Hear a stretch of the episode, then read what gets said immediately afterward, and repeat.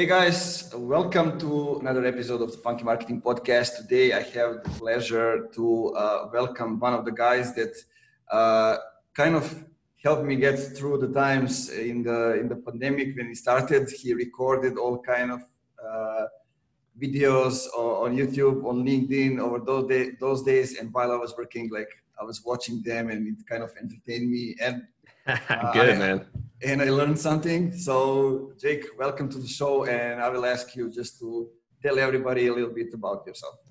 Well, I love to hear that, man. Sometimes that's what I do too. You know, I binge watch my own videos, right? I grab a cup of coffee and like, man, that guy actually knew what he was talking about sometimes. Um, so it's really great to to connect and to be here.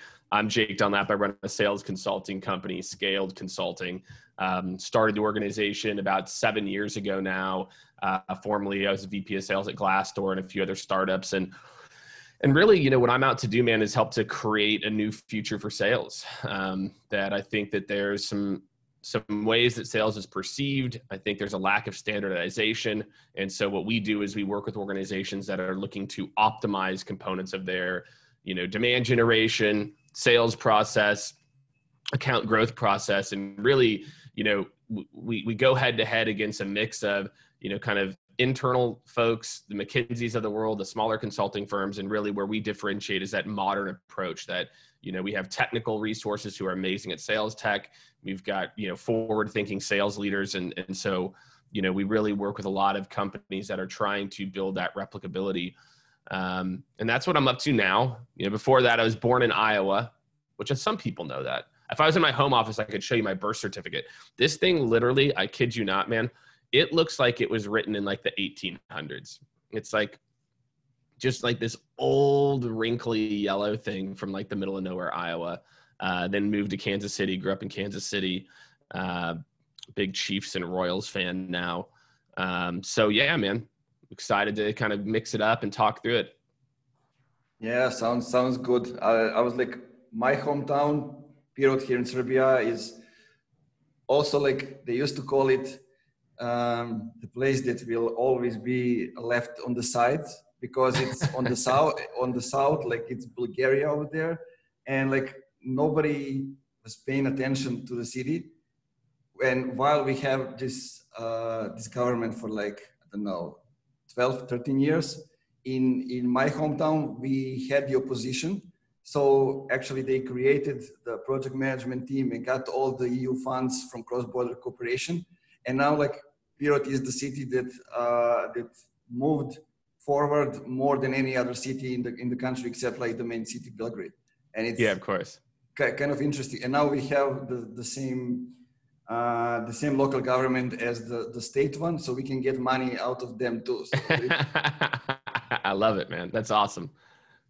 Kind of interesting. So tell me a little bit about about the childhood. How how how was that? Yeah, sure. So I mean, look, I grew up in a very I don't know what what class you'd put us in, but you know, we again, I grew up in the Midwest, which I don't know. I don't know what the Serbian equivalent of the Midwest is, but like I don't know. It's like parts, uh, you know, literally we grew up in the middle of nowhere. I lived on a corn, a corn farm for three years.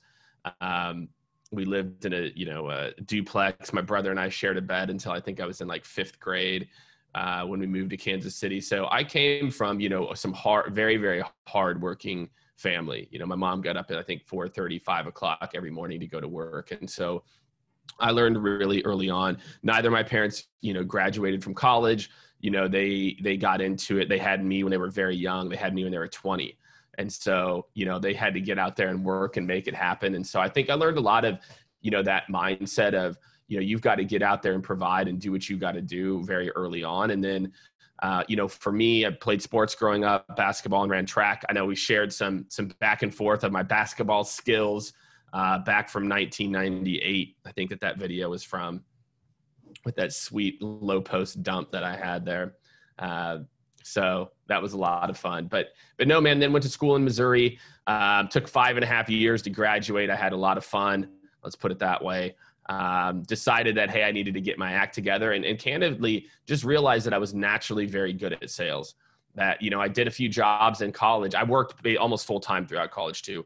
And once I got into sales, I was like, oh, I can get past my own ego I can try new things. I don't take rejection personally. And so I found that I naturally had a lot of traits that equaled being good at sales. And so got into that. And then, uh, you know, early career, when I graduated, I got into sales for professional sports. So for a major league baseball team and then for a um, uh, national hockey league team. So the Phoenix Coyotes. So I've met Wayne Gretzky, which I know that'll, that'll resonate in Serbia as well too. Um, so that was kind of cool. But but no, and, and and then over my career, I just started to realize what a science sales was too. I had these kind of natural abilities, but I started to realize that there really is a formula and a process to it. That you know, there's a there's a buyer journey or a customer journey that's that can be optimized versus you know, it's kind of this art that I think a lot of people try to make it out to be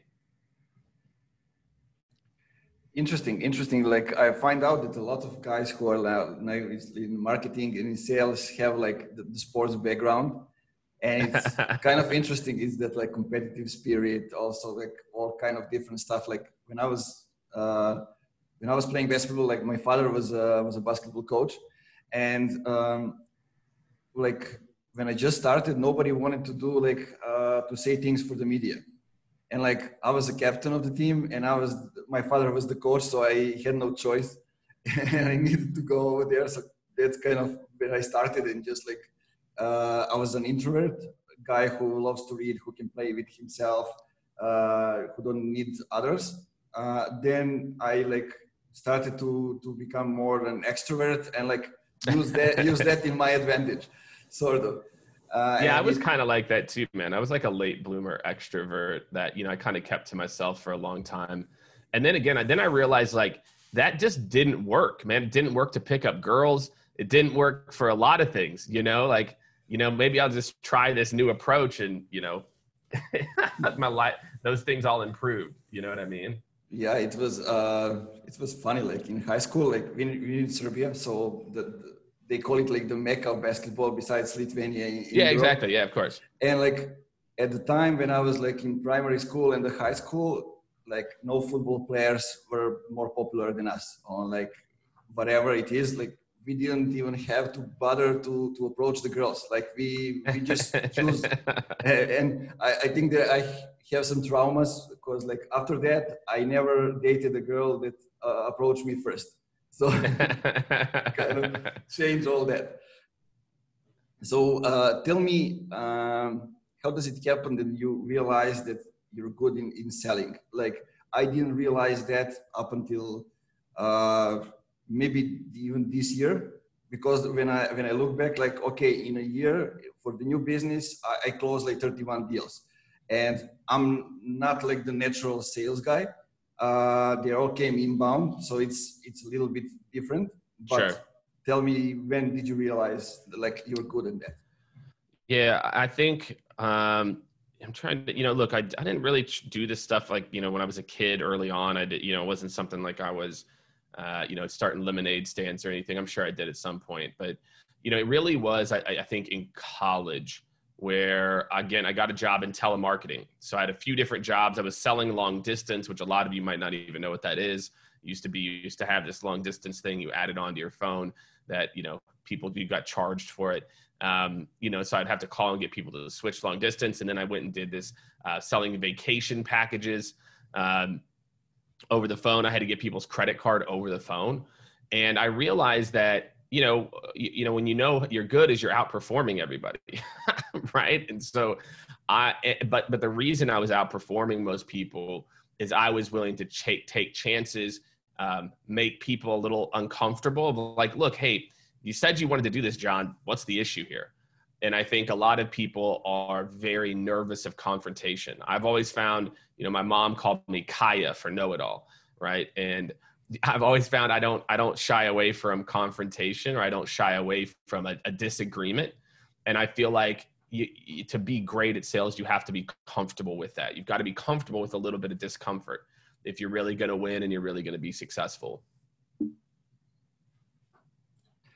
Totally, totally agree with that. Like,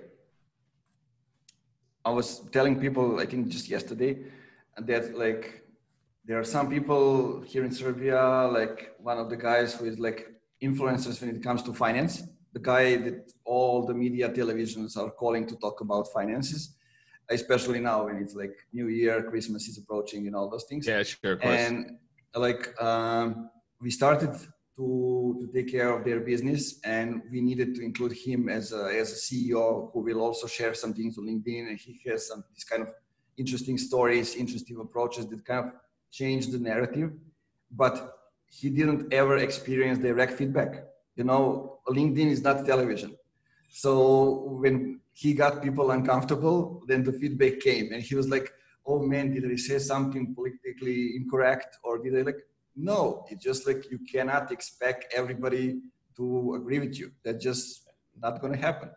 Well, that's LinkedIn, dude. I mean, LinkedIn in particular is where it's the softest place on the internet. You know, for me, looking and I I don't get much even on other platforms, you know, YouTube and Instagram.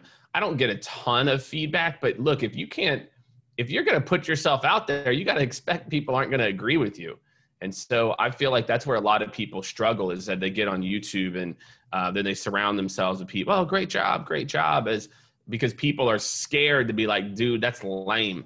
I'll tell you that's that's my my first experience advertising on Instagram. I kid you not. You know, we were advertising posts, etc. And literally, the 16 year old kid, I'll never forget it because it was the very first time we advertised. I wake up in the mornings, you know, 5, 6 a.m., something like that. And I'm like, oh, no, this ad got a comment because we just had started doing it. And it's like, literally, there's a 16 year old kid who said, lame. and I'm just like, man, this kid, you know, man, forget this. Like, but then I'm like, look, this is good. Like, that's fine. Like, that's learning, right? Okay, that was lame. This is cool. And then trust me, since then, there's been plenty of comments.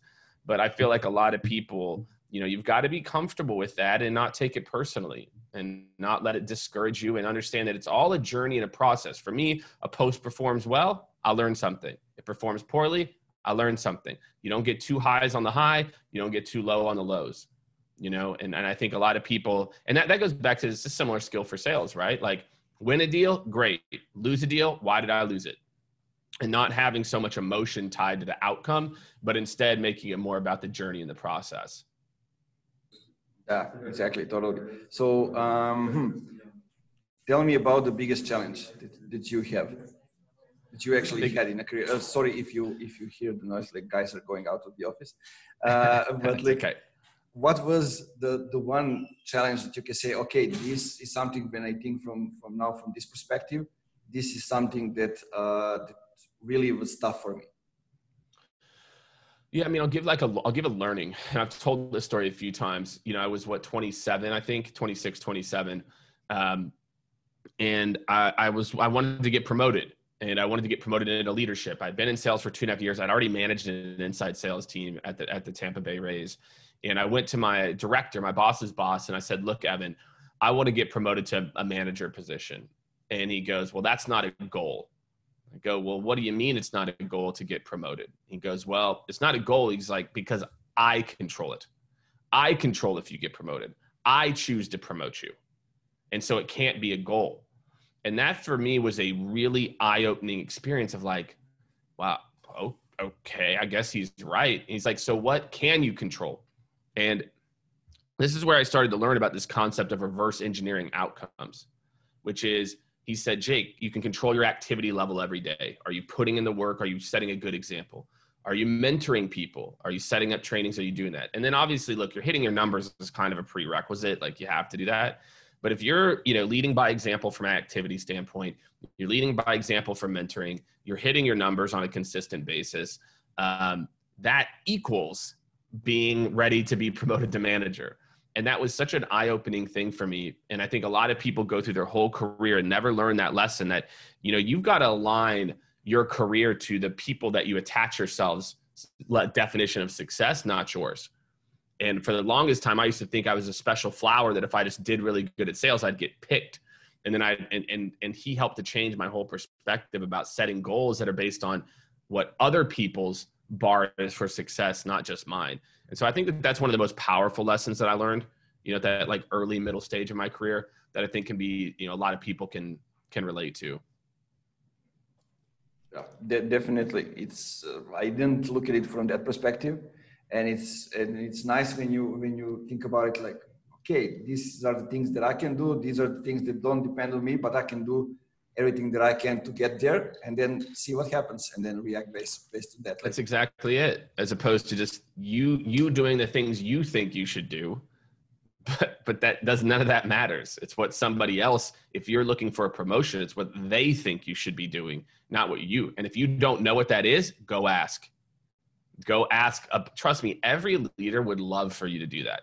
Every leader would love for you to come to them and say, "Look, I want to be your number one, whatever. What do you need to see from me specifically to equal that in your mind? Not in my mind, in your mind.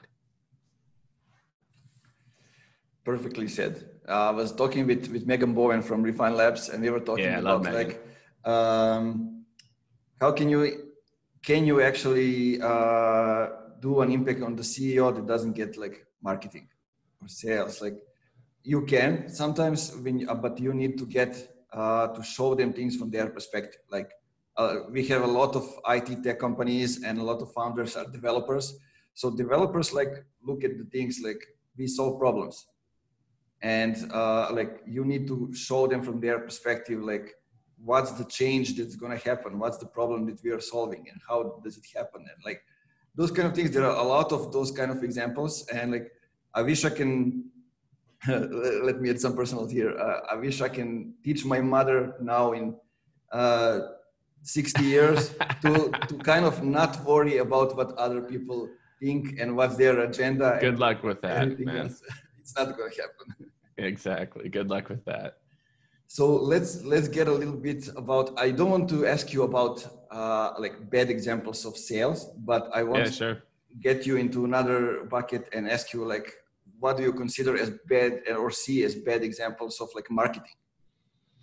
Yeah, I mean, I think what I feel like has happened in marketing. I'll get I'll get very uh, high level, and then let me take it tactical for you too. Um, here's what I feel like has happened with marketing: is marketing. We used to really value brand, right? Back in like the '90s and two, early 2000s, um, you know, like we we appreciated that. Man, if you build a brand then people come inbound. You know, we get this whole thing. And then what happened is really the rise of marketing technology. And that started about early 2000s, right? And then what happened is it gave rise to the quant marketer who is like, look, what's the attribution of an activity to a lead? And that sounds good. Oh, that sounds great, right? Like I can directly attribute one to one between this activity and a lead. The issue is you're short circuiting all these things that you can't you're you're now completely devaluing brand. And i what i what i think most marketers don't realize it's and. It's this type of direct attribution and building a brand and a reputation around your company. It's and. And so i feel like right now the biggest issue i see with marketers is they're either too far one way or the other they're brand marketers who don't get the quant side or they're quant marketers who don't who don't appreciate or really understand the value of brand. And I feel like if you don't, it's both. And I feel like you've got to understand. Like I'll give you a good example. Let me tell you about Scaled, for example, and I think that this will bring it to life for a lot of you marketers. We're a consulting company. What do consulting companies do?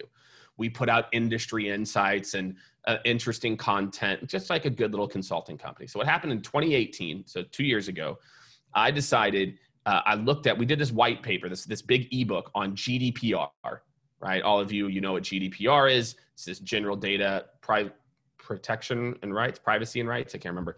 Um, we did this beautiful book distilling it down for marketers and sales leaders, exactly what you need to know.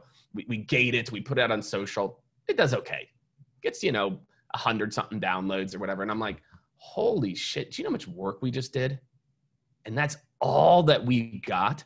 Said, forget that, man. So we were literally putting out a blog post every week, doing ebooks every 60 to 90 days we didn't do a single blog post or a single ebook for a year. And we focused only on short form social content building brand. That year we closed hundreds of thousands of dollars. The next year in 20 last year, yeah, 2019, we closed millions. We we closed deals, six figure deals with people who would call in or come inbound. I don't even know what you guys do, but I want to work with you.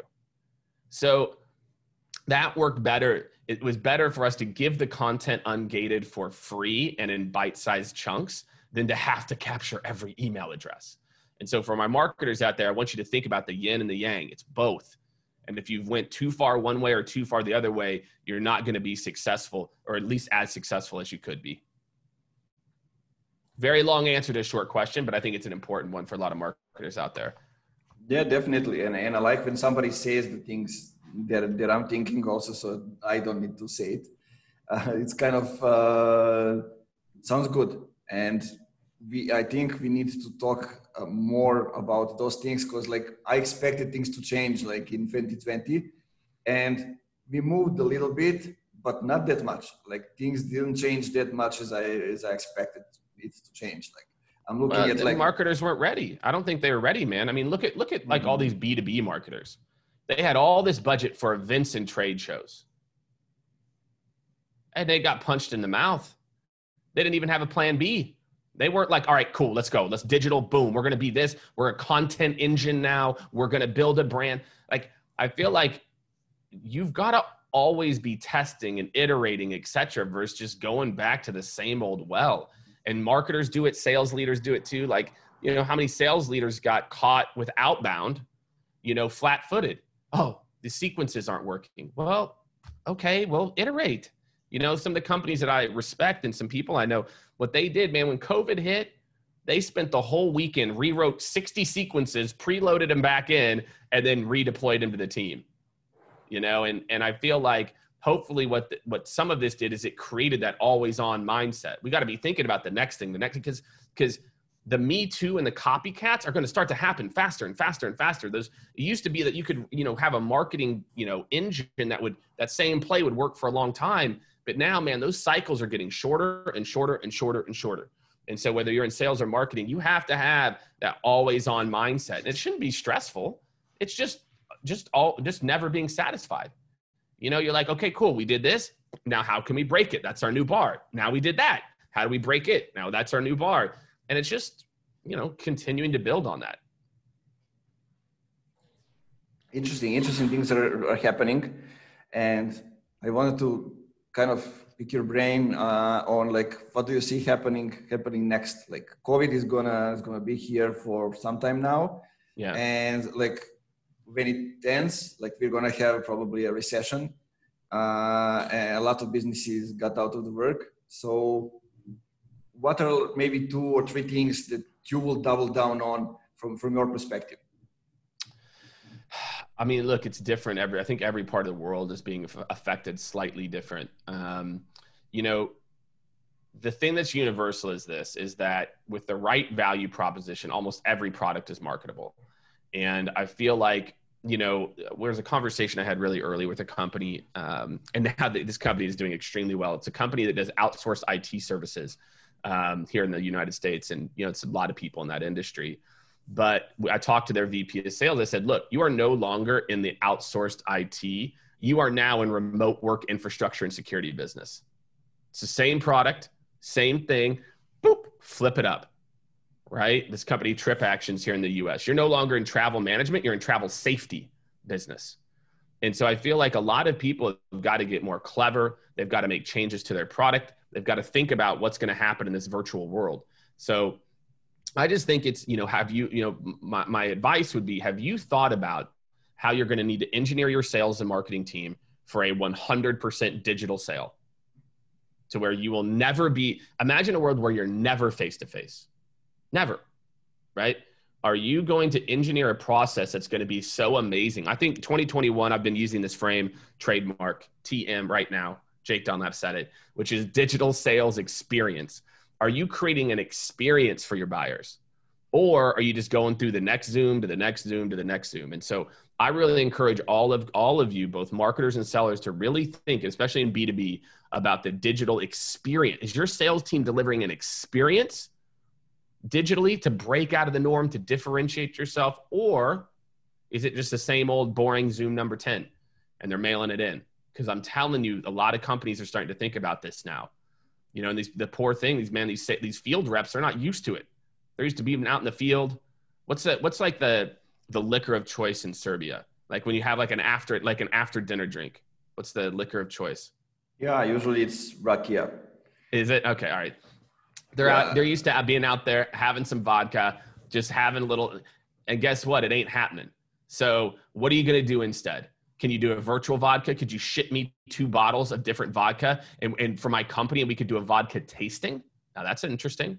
right? Like there's different things that you can think about that um, when a hundred percent digital world, how can you create some of those moments as a seller?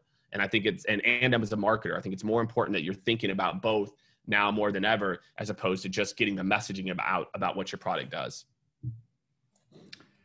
Love it, and we need to get more into like also uh, having an experience. But to have an experience, we need to get more creativity, more emotion, more feelings into into B2B. Like I saw your live the other day, like when you were dancing and with music and everything else. Like, said, man, that's that's kind of the things that I want to see. Like I was watching the other day uh, YouTube and I got the commercial for for Milka uh, with "You Got the Love."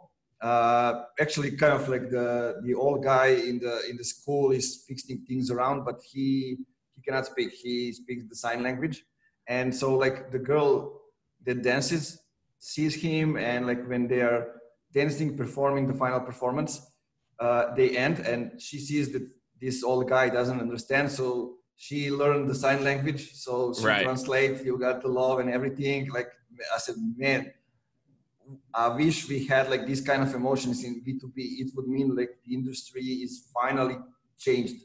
It'll like, happen, man. Completely. It'll happen. Everything B2C comes to B2B just 10 to 15 years later, sometimes more.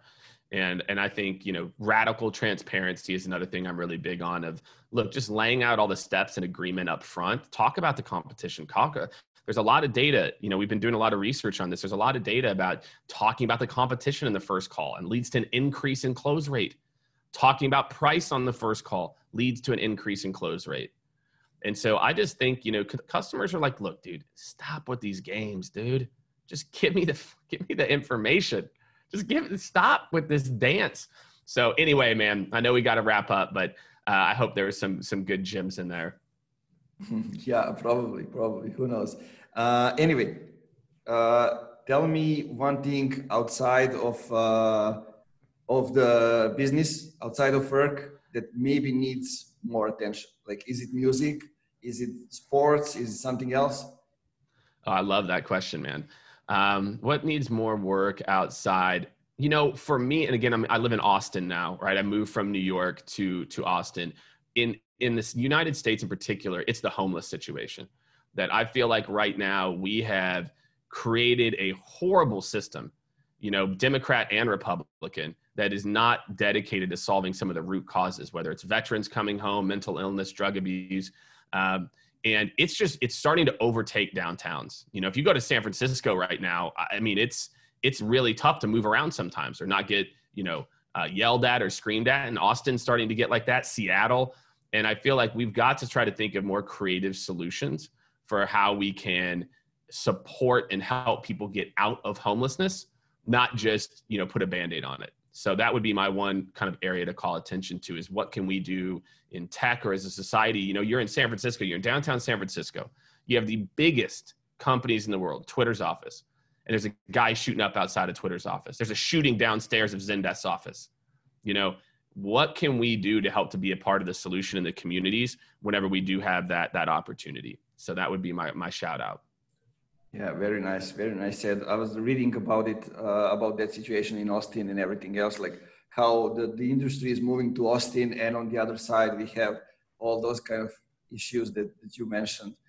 Um, yeah, Ben. Uh, for the end, I always ask people uh, to did we miss something? Is there something that you wanna wanna go into? I it, love or, it, man. Or a, a message to for the end. Yeah, no, look, I mean, if you want to get at me, you can find me on LinkedIn, right? Just, just I'm the forward slash Jake Dunlap, D U N L A P. Um, and yeah, look, I think if you're looking to up your sales game, you know, definitely, like you said, go check out my YouTube. You know, we put out, I've got, I think, 300 something sales videos on there. So anything you're tackling, any issues, I really encourage you go take a look at it. You know, like I said, I, I, I talk about this stuff because I love it and I, I enjoy it. It's a passion. Um, and I think that that would be my takeaway for you is to make sure that you're doing something that you enjoy, you're passionate about. You know, we all have those days where we can't wait for the end of the day, but that doesn't mean that you're not bringing the passion during the day because it's something that you love. So make sure you're doing something that you're passionate about uh, or working toward getting to that point. Yeah, man, passion, passion is uh, is what's important. I agree, dude.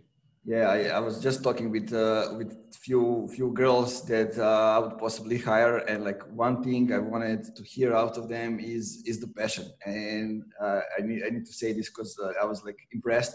One girl sent me a message. She ca- she even has a Gmail account which says like Funky Marketing VCN Barcelona, and and she was I like, love that. I have the profile Funky Marketing. I have everything like I want to do something with a passion because like I'm the right the right fit for for funky marketing. I love company. that. Hired, right? You hired her 100%, right? Yeah, yeah, still going to it, but I think we'll we'll get there. You better hire her or I'm going to hire her. Man, thank it, you, thank you for this. Thank you for taking time and just chatting about things. We should we should definitely repeat this and talk more. Uh, and yeah, just uh, I wish you have a, a nice day and just like guys, if you want to talk more about sales or if you want to get educated about sales, about not only strictly sales but all the things that surround sales, I recommend you follow Jake and go to his uh, YouTube where like all kind of things can be found there. I find it also entertaining, not only educating, and that's Good. that's important. awesome, man. All right. Well, thanks everybody. I appreciate it. Have a great rest of your day.